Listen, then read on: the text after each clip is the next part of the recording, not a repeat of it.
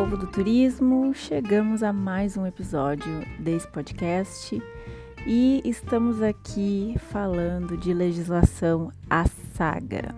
Sim. Uh, inclusive, o primeiro episódio né, desse podcast foi sobre legislação. Eu abri esse canal justamente é, por sentir a necessidade de falar um pouco mais de uma maneira talvez uh, não tão complicada sobre legislação e turismo. É, estamos aí no mês de maio e se faz necessário novamente falar sobre essa relação.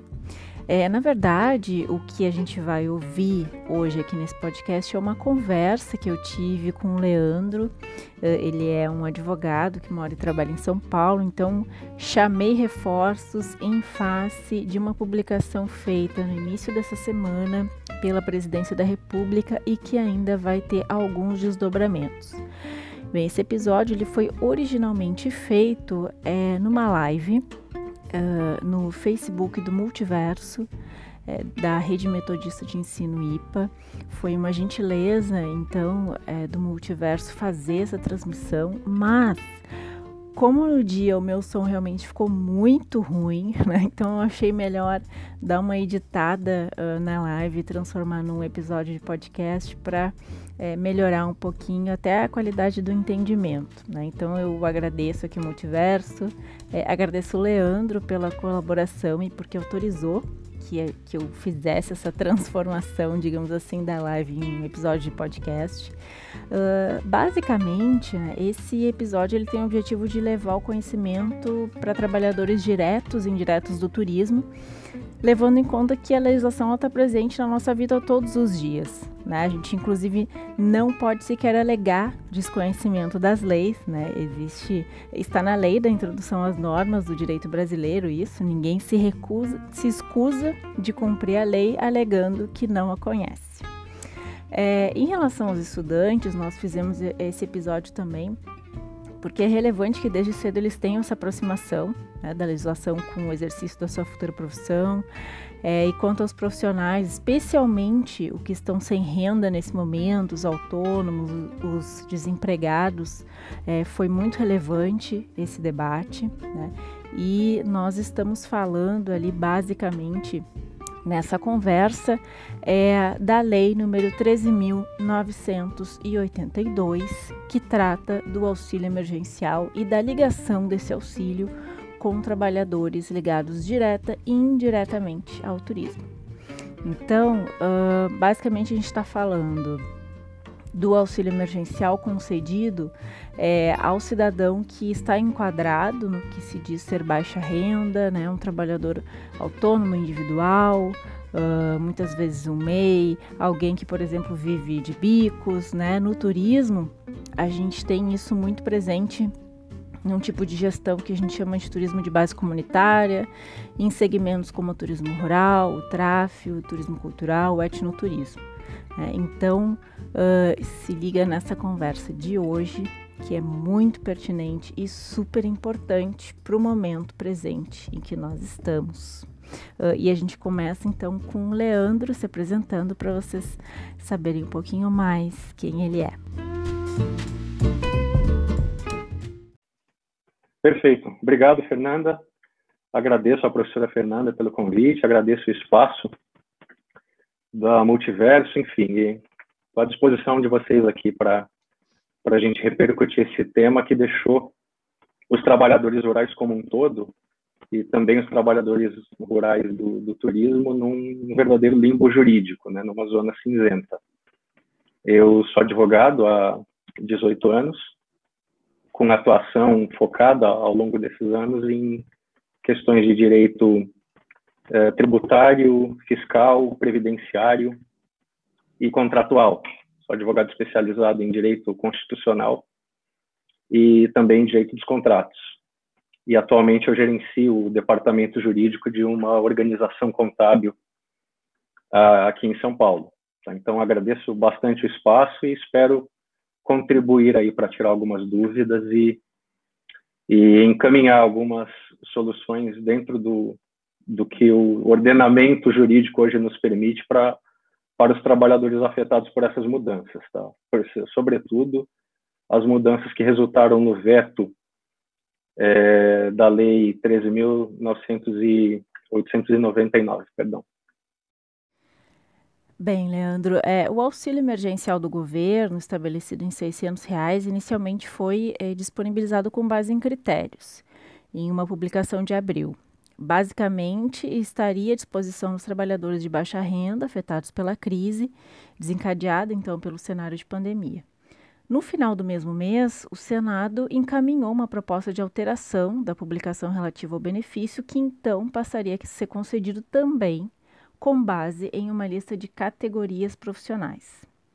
Bom, já naquela época eu me manifestei em desacordo com essa alteração proposta pelo Senado, inclusive foi matéria, foi parte da matéria do meu primeiro episódio de podcast. Uh, e eu comentei então na minha avaliação de quem, enfim, estuda legislação constantemente, mas que não é da área, né? Eu sou uma turismóloga. Uh, eu entendi que critérios seriam mais abrangentes e já contemplariam uma vasta gama de profissionais, ao passo que nova publicação de lei que elencasse categorias profissionais sempre deixaria uma ou outra categoria de fora. Pois bem, entre as categorias propostas pelo Senado estavam contemplados trabalhadores relacionados direta e indiretamente ao turismo. Por exemplo, guias e agentes de viagens estavam contemplados pela proposta do Senado, mas os condutores locais de turismo não estavam. Ou seja, isso confirma a minha avaliação de que sempre ficaria uma outra categoria de fora dessa lista.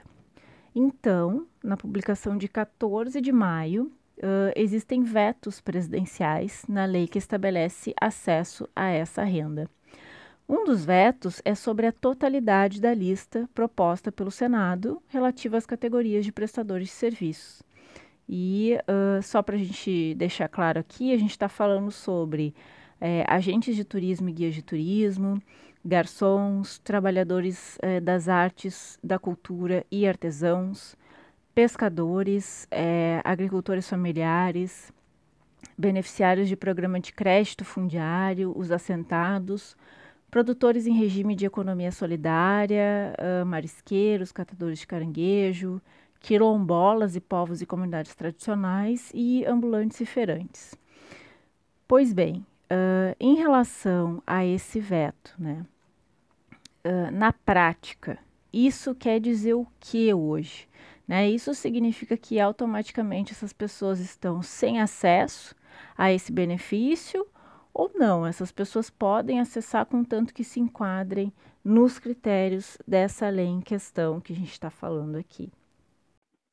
Bom, antes de tudo, eu fiz uma referência ao número errado, na verdade, da lei. Tá? A lei da qual a gente está falando aqui hoje é a 13.982, 13.982, que é de 2 de abril e ela foi objeto de alterações pela 13.998, que foi a lei que trouxe aquela gama de vetos, entre esses vetos, o veto que é, excluiu, tá, vetou a, a lista das atividades que estavam ali contemplando atividades de trabalhadores rurais como um todo e de, de trabalhadores do setor do turismo, inclusive turismo rural.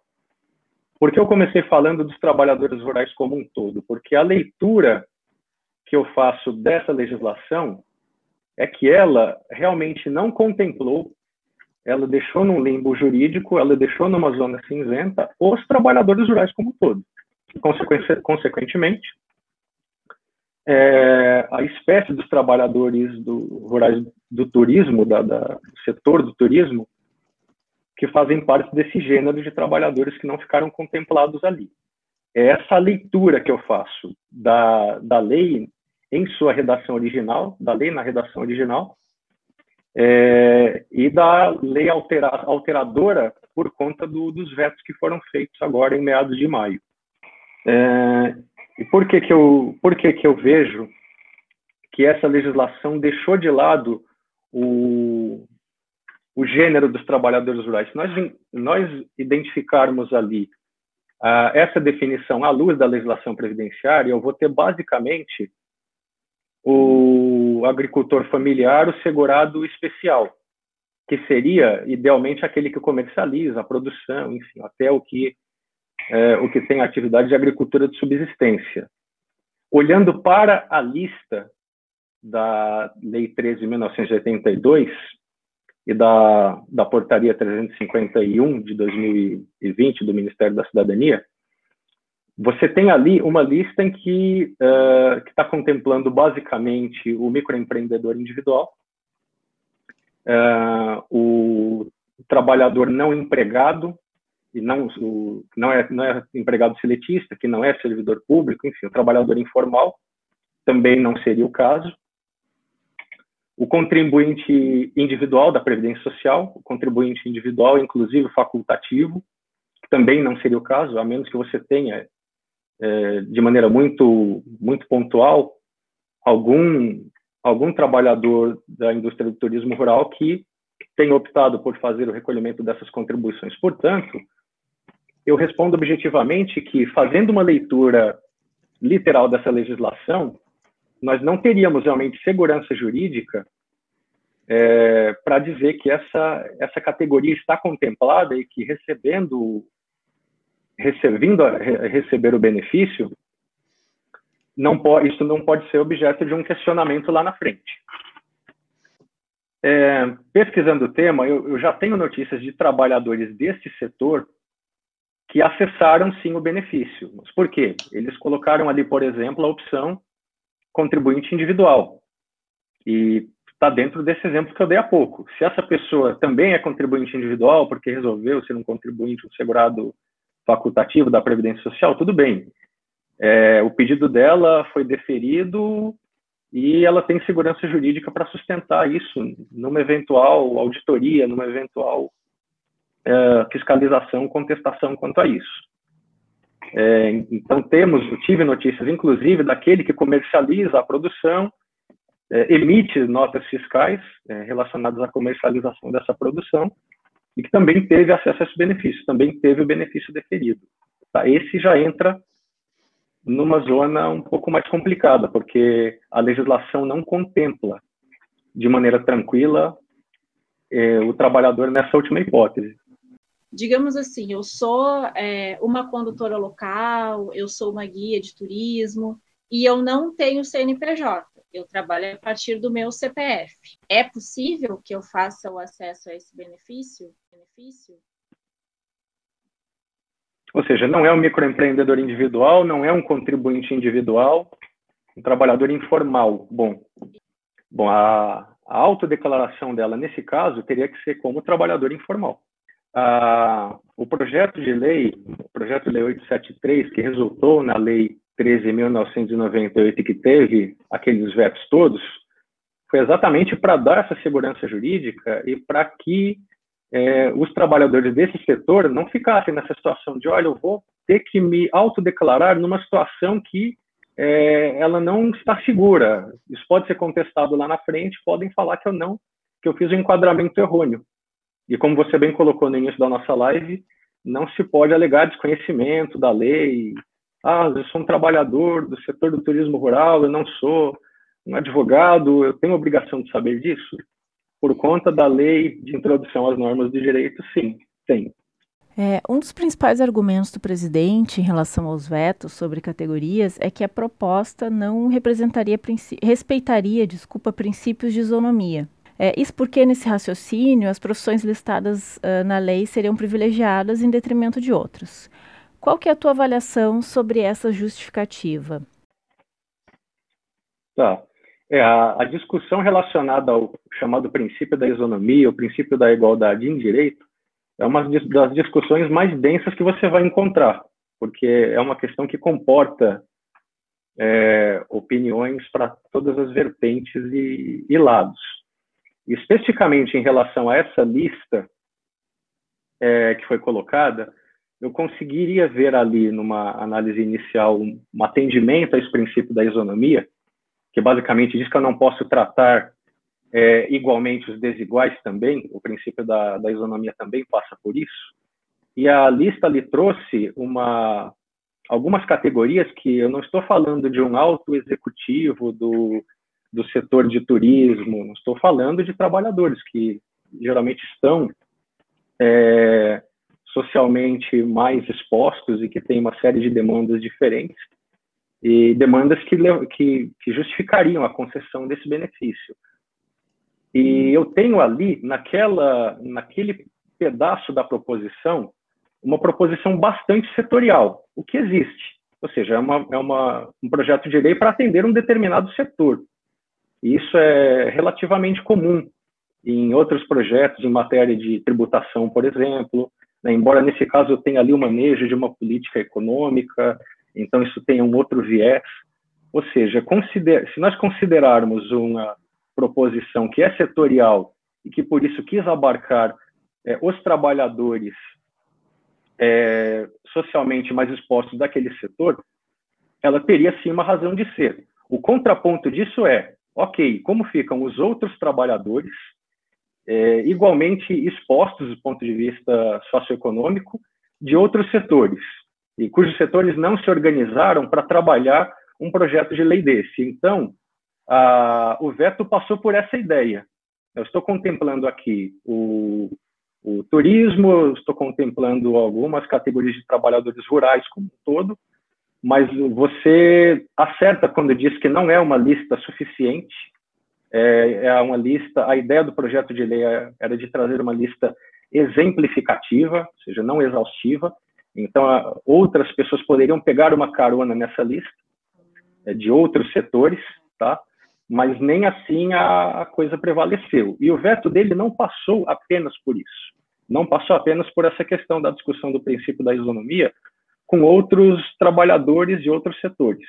Nós temos, por exemplo, hoje uma movimentação muito presente dos motoristas caminhoneiros para acessar também esse benefício. E eles vivem esse mesmo problema de limbo. É, mas o veto também passou por uma questão orçamentária.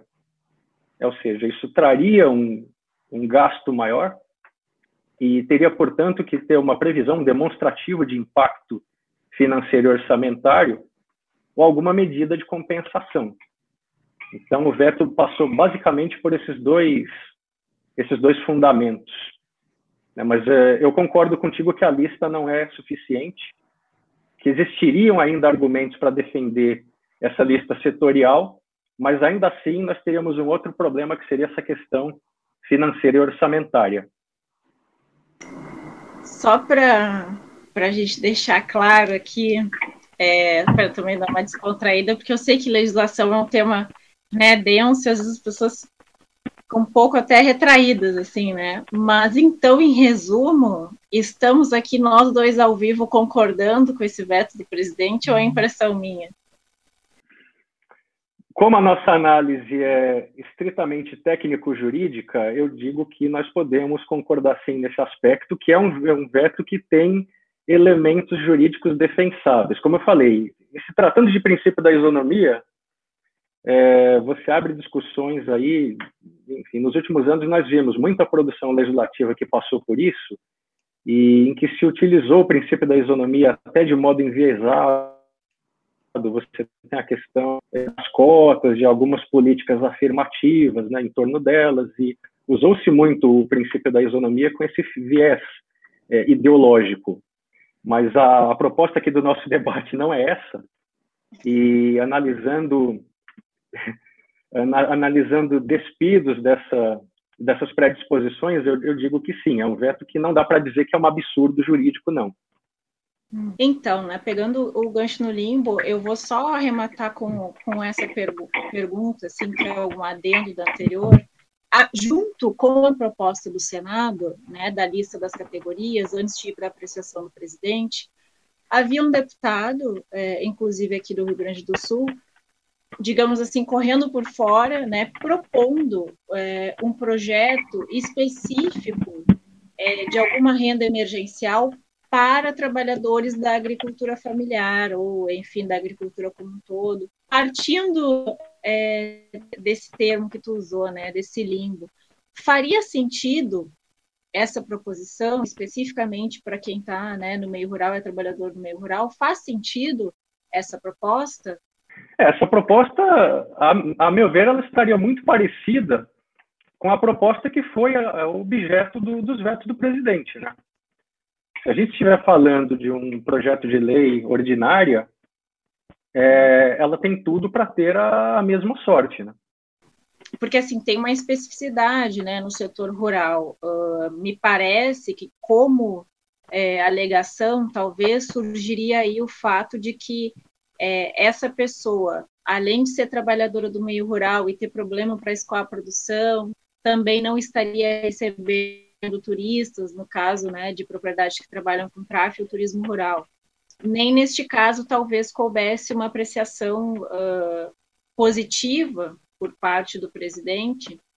Bom, como eu já trabalhei com produção legislativa, não, não como parlamentar, claro, né, mas é, fiz um trabalho institucional que passava por isso, pra, pela colaboração com a elaboração de, de proposições, eu digo que ele teria que caprichar bastante na exposição de motivos, tá? para contextualizar tudo isso que você colocou. É, exatamente para afastar do, do precedente que existe hoje, que é exatamente esse veto que foi feito no, no, no, no projeto que, que, resultou na Lei 13998. Tá? Ou seja, eu precisaria costurar tudo isso é, bonitinho para levar para o legislativo, para o parlamento e depois para o executivo na hora da sanção, é, esse quadro que você bem costurou, porque a ideia aí seria exatamente proteger do ponto de vista social, financeiro e também do ponto de vista de saúde esses trabalhadores ficam bastante expostos, tendo que receber é, turistas de todos os lugares do Brasil e do exterior, e diante da impossibilidade de escoar a produção com o nível de normalidade que isso vinha acontecendo até alguns meses. Então, é, feita essa, essa costura, essa contextualização, eu te digo que seria um projeto de lei mais promissor, tá? Não que o projeto do senador Randolph não tenha méritos e, e realmente foi muito oportuna ali a preocupação dele em, em atender esse setor que realmente insisto, tá vendo insistindo desde o início da, da nossa live. É um setor que entrou no limbo jurídico, no que diz respeito a esse auxílio emergencial. Bem, mas e agora, então? Como um cidadão comum pode agir? Né? Se quiser colaborar para apreciação dos vetos presidenciais, levando-se em conta que o Congresso ainda pode uh, manter ou derrubar os vetos, não apenas esse relativo à lista de categorias, né, mas há outros vetos nessa lei. Uh, eu li sobre a abertura de um período de manifestações oficiais, uh, enfim, como que o cidadão né, comum que está aí na sua casa tem a chance de se manifestar em relação a esses vetos? Não, o cidadão comum tem a possibilidade de, de demandar isso do seu senador, do, do seu deputado. Tá? É, todo o trâmite da, da apreciação do, dos vetos, ele depende realmente de uma de, de todo um, um, fluxo relacionado a essa tramitação. E para a rejeição do veto é necessária a maioria absoluta dos votos dos deputados e senadores, ou seja, tem que ter 257 votos de deputados, a maioria absoluta, não simples, a maioria absoluta de 257 deputados e 41 senadores, computados separadamente.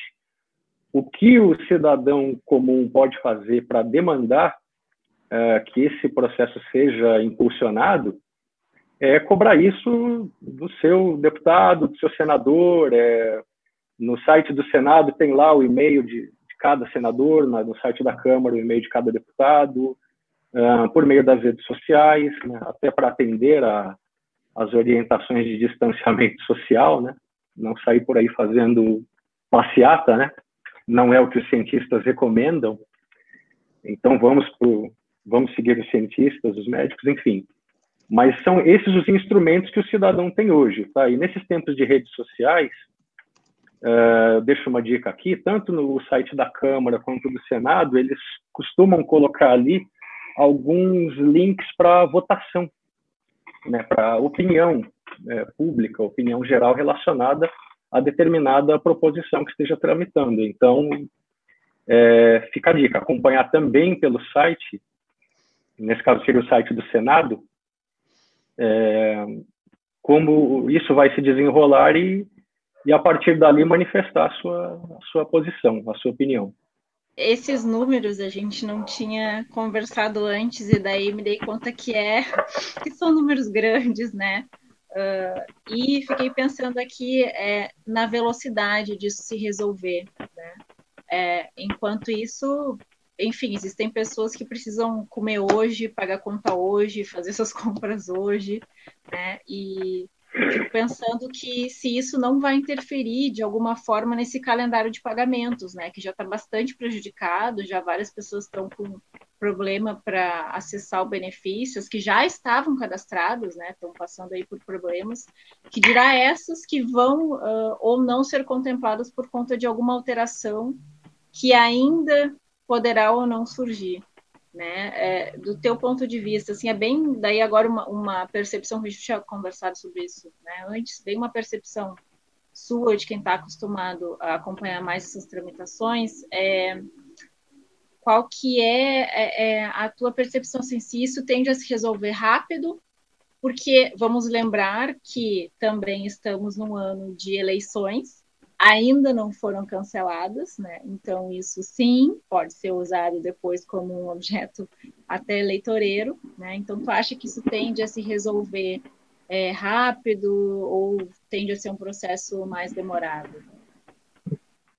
É, isso acaba dependendo também de uma costura política, tá? No mesmo dia do, do veto, eu já vi reações de, de senadores das mais diversas orientações político-partidárias é, reclamando, protestando e defendendo a, a, derrubada desses vetos. Tá? A tramitação, as regras de tramitação dadas pela Constituição e pelo regimento não ajudam muito, porque são prazos longos. Então, você tem basicamente um prazo de 30 dias corridos para a deliberação do vetos pelos senadores e deputados em sessão conjunta, e, e se isso não acontece dentro desse prazo de 30 dias corridos, ele entra numa outra fila e que acaba deixando de lado, né, sobrestando outras propostas até que isso seja apreciado. Mas a apreciação ou não desses vetos, ela não é realmente uma decisão é, minha, sua, dos trabalhadores em geral, isso vai depender de uma decisão política lá no, no Senado. E isso não costuma, realmente, pela minha experiência, isso não costuma correr rapidamente. É raríssimo. Quando você tem ali uma, toda uma sintonia é, com visando um objetivo maior ou não do ponto de vista político e eleitoral, é, você tem aí uma, uma tramitação mais acelerada disso, mas não é a regra. Tá? E até por não ser a regra, eu vinha é, refletindo de ontem para hoje a respeito da questão da própria judicialização, né, de, de como recorrer, como buscar no judiciário um eventual indeferimento do, dos benefícios desses trabalhadores que, por exemplo, se enquadrou, se autodeclarou um contribuinte individual, mas teve um indeferimento, se autodeclarou é, simplesmente um trabalhador rural, lá num dos campos do aplicativo, é, existe um, um, campo em que você faz esse, esse, esse, esse destaque, enfim. Né, mas a, a gente não está vendo um comportamento uniforme do Ministério da Economia no que diz respeito à concessão desses benefícios por conta disso, em relação a esse setor especificamente. Não tá. E aí, pensando na questão da judicialização, a gente acaba entrando numa outra polêmica, que é quem julgaria o, os pedidos de concessão desses, desses auxílios. Né? Se seriam a, a Justiça Federal uh, Especial, a Previdenciária, se seria a Justiça Comum. E isso faz muita diferença no que diz respeito à, à velocidade né, da tramitação desses processos. Né? Porque aí, no caso, você teria o quê? O trabalhador buscando é, suprir no judiciário uma lacuna legal, dizendo, olha, aqui eu tenho um problema é, relacionado ao princípio da isonomia, porque um trabalhador urbano é, não vive esse dilema para saber se ele tem acesso ao benefício ou não, e eu vivo esse dilema, porque o legislador me deixou nesse limbo. E aí a, o caminho seria buscar o judiciário diante desse indeferimento para conseguir ali a concessão desse benefício. Mas Aí eu lamento informar que também não costuma ser muito rápido. É, bom, a Thaís, que eu sei que ela é guia de turismo também, ela está perguntando aqui então, é uma solução plausível é realizar o cadastro como autônomo, é, visto que o cadastro, através da, categoria, da categorização, traz lentidão, tempo de análise? É, para você pensar na autodeclaração, tem que analisar com muito cuidado cada caso concreto, tá? Porque se eu falo aqui, por exemplo, olha, todo mundo coloca que é autônomo, todo mundo coloca que é trabalhador não formalizado, enfim, eu posso estar dando uma orientação jurídica no sentido de se solicitar um ah, eu não sou trabalhador informal e coloquei isso. Então, o Ministério da Economia, o Ministério da Cidadania, podem no futuro dizer que essa autodeclaração foi falsa, que está errada. Mas é como eu coloquei no início. É, temos notícias, sim, de quem colocou contribuinte individual ou trabalhador informal e teve acesso ao benefício. Tá? Não existem elementos para dizer que essa concessão tem segurança jurídica para esse trabalhador, que ele não pode ser cobrado lá na frente. É, muito bem, Leandro. A gente já está aqui se encaminhando mais é, para o final da nossa conversa. Queria te perguntar, então, se tu tem mais é, alguma consideração para a gente é, deixar aqui para quem está nos acompanhando acerca desse tema. Não. Eu queria simplesmente contribuir para o debate e trazer à tona que a coisa uh, realmente não é tão simples quanto alguns estavam imaginando. Né? Ah, não, coloca ali, eu já eu sei quem já recebeu e fez isso, fez aquilo. Cuidado, porque a verdade é essa. Diante do, do que a gente tem hoje como legislação, seria uma leviandade da minha parte dizer que é, qualquer trabalhador desse setor vai conseguir acessar o benefício sem nenhum sem, sem nenhum risco de ter um problema lá na frente, tá? Se, se fosse assim, nós não teríamos esse projeto de lei que foi acompanhado tão de perto por todo mundo, por todo o setor, e que infelizmente resultou nesse veto que foi um balde de água fria, tá? Então, não vamos nos iludir com exemplos pontuais de quem conseguiu acessar o benefício, porque a, a, atrás disso você pode ter uma, auto, uma autodeclaração equivocada, não estou nem dizendo que a pessoa uh, fez isso de propósito, tá? é, e que não pode servir de, de parâmetro, de precedente para todo mundo adotar aquela conduta.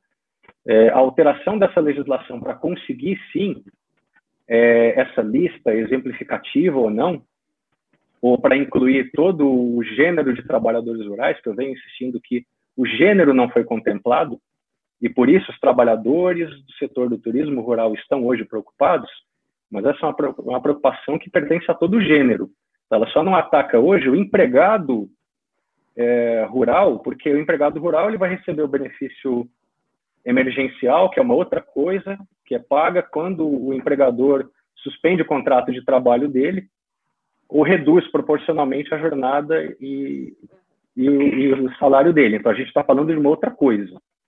Tá? Para, o, para aqueles que querem acessar o auxílio emergencial, é um problema que existe e vai continuar existindo, a menos que esse veto seja derrubado. E o caminho hoje seria acompanhar o veto ou judicializar a questão no caso do indeferimento. É, mas, Leandro, disse que a gente ia encerrar, mas na verdade, com essa tua última fala agora, aqui eu fiquei pensando o seguinte, né? Vamos dizer é, que o veto em relação às categorias se mantenha, né? Tu falaste em algum momento aqui da nossa conversa sobre uma lista, né? Que era a lista original do projeto de lei original, que era uma lista é, mais exemplificativa. Será que esse não seria um caminho do meio, então, já que na verdade a gente nunca vai chegar a uma lista que dê conta de tudo, que esteja contento de todos? Não seria, portanto, é, digamos assim, um caminho do meio voltar para essa ideia do PL original e ter uma lista exemplificativa? Sem dúvida. Porque num setor como esse, que tem tantas particularidades, você não consegue fazer uma lista que esgote. E sabendo disso, o projeto de lei trouxe uma lista exemplificativa, que infelizmente não prosperou, mas ela já resolveria, por exemplo, esse problema que você citou do condutor. Muito bem, Leandro. Então, agora sim, é, te liberar Uh, peço então, por favor, que tu te despeça de quem nos acompanha, uh, se quiser passar teus contatos, enfim, fazer agora sim as considerações finais, fica à vontade. Não, perfeito. Agradecer o, o espaço, tá? agradecer o convite. É, fico à disposição para para dúvidas pontuais que vocês tiverem, podem me chamar aqui na, nas redes sociais. Né? A gente está basicamente trabalhando com o o Facebook agora, eu sou muito mais ativo no, no Facebook, estou tô, tô engatinhando lá no, no Instagram, né, mas de repente, se vocês me chamando por ali, eu passo a, a ficar mais ativo naquilo também. E fiquem à vontade para fazer contato, tá? É, casos práticos, eu, eu, falei, por exemplo, né, que a gente precisaria analisar é, de maneira muito detalhada caso da caso concreto. Então, quem quiser me trazer o seu caso prático, o seu caso concreto, para a gente refletir, é, sofrer juntos ali até encontrar um caminho de autodeclaração, eu estou disponível para ajudar nisso também. E com relação à tramitação do projeto, né, nos próximos dias, se a gente tiver alguma novidade a esse respeito, podem me chamar também ali para esses esclarecimentos. Tá? Mas por hora eu agradeço a, a atenção e a paciência de vocês, né? Tem que ter paciência para um tema tão denso como esse, né? E agradeço o, prestígio.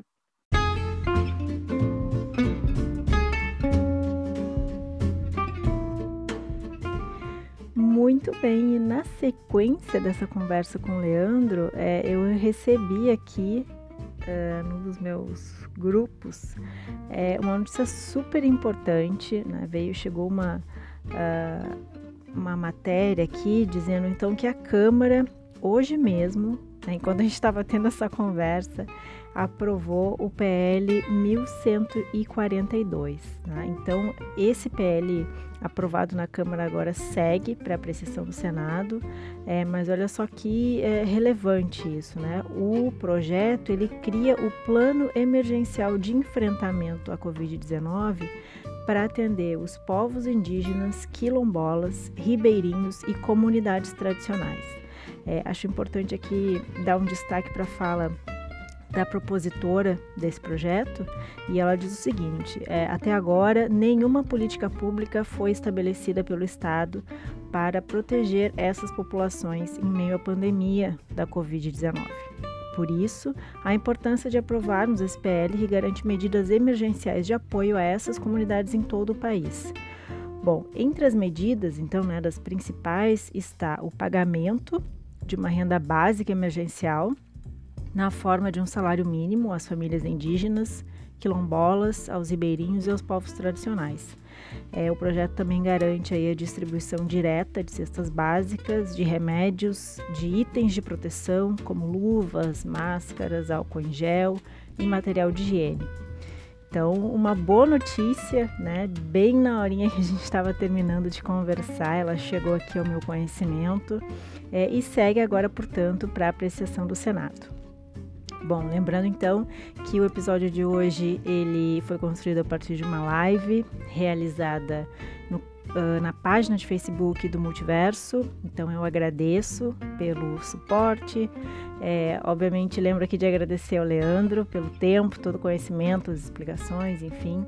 E esse foi mais um episódio da Turismóloga Sincera, sinceridade sobre legislação, a saga.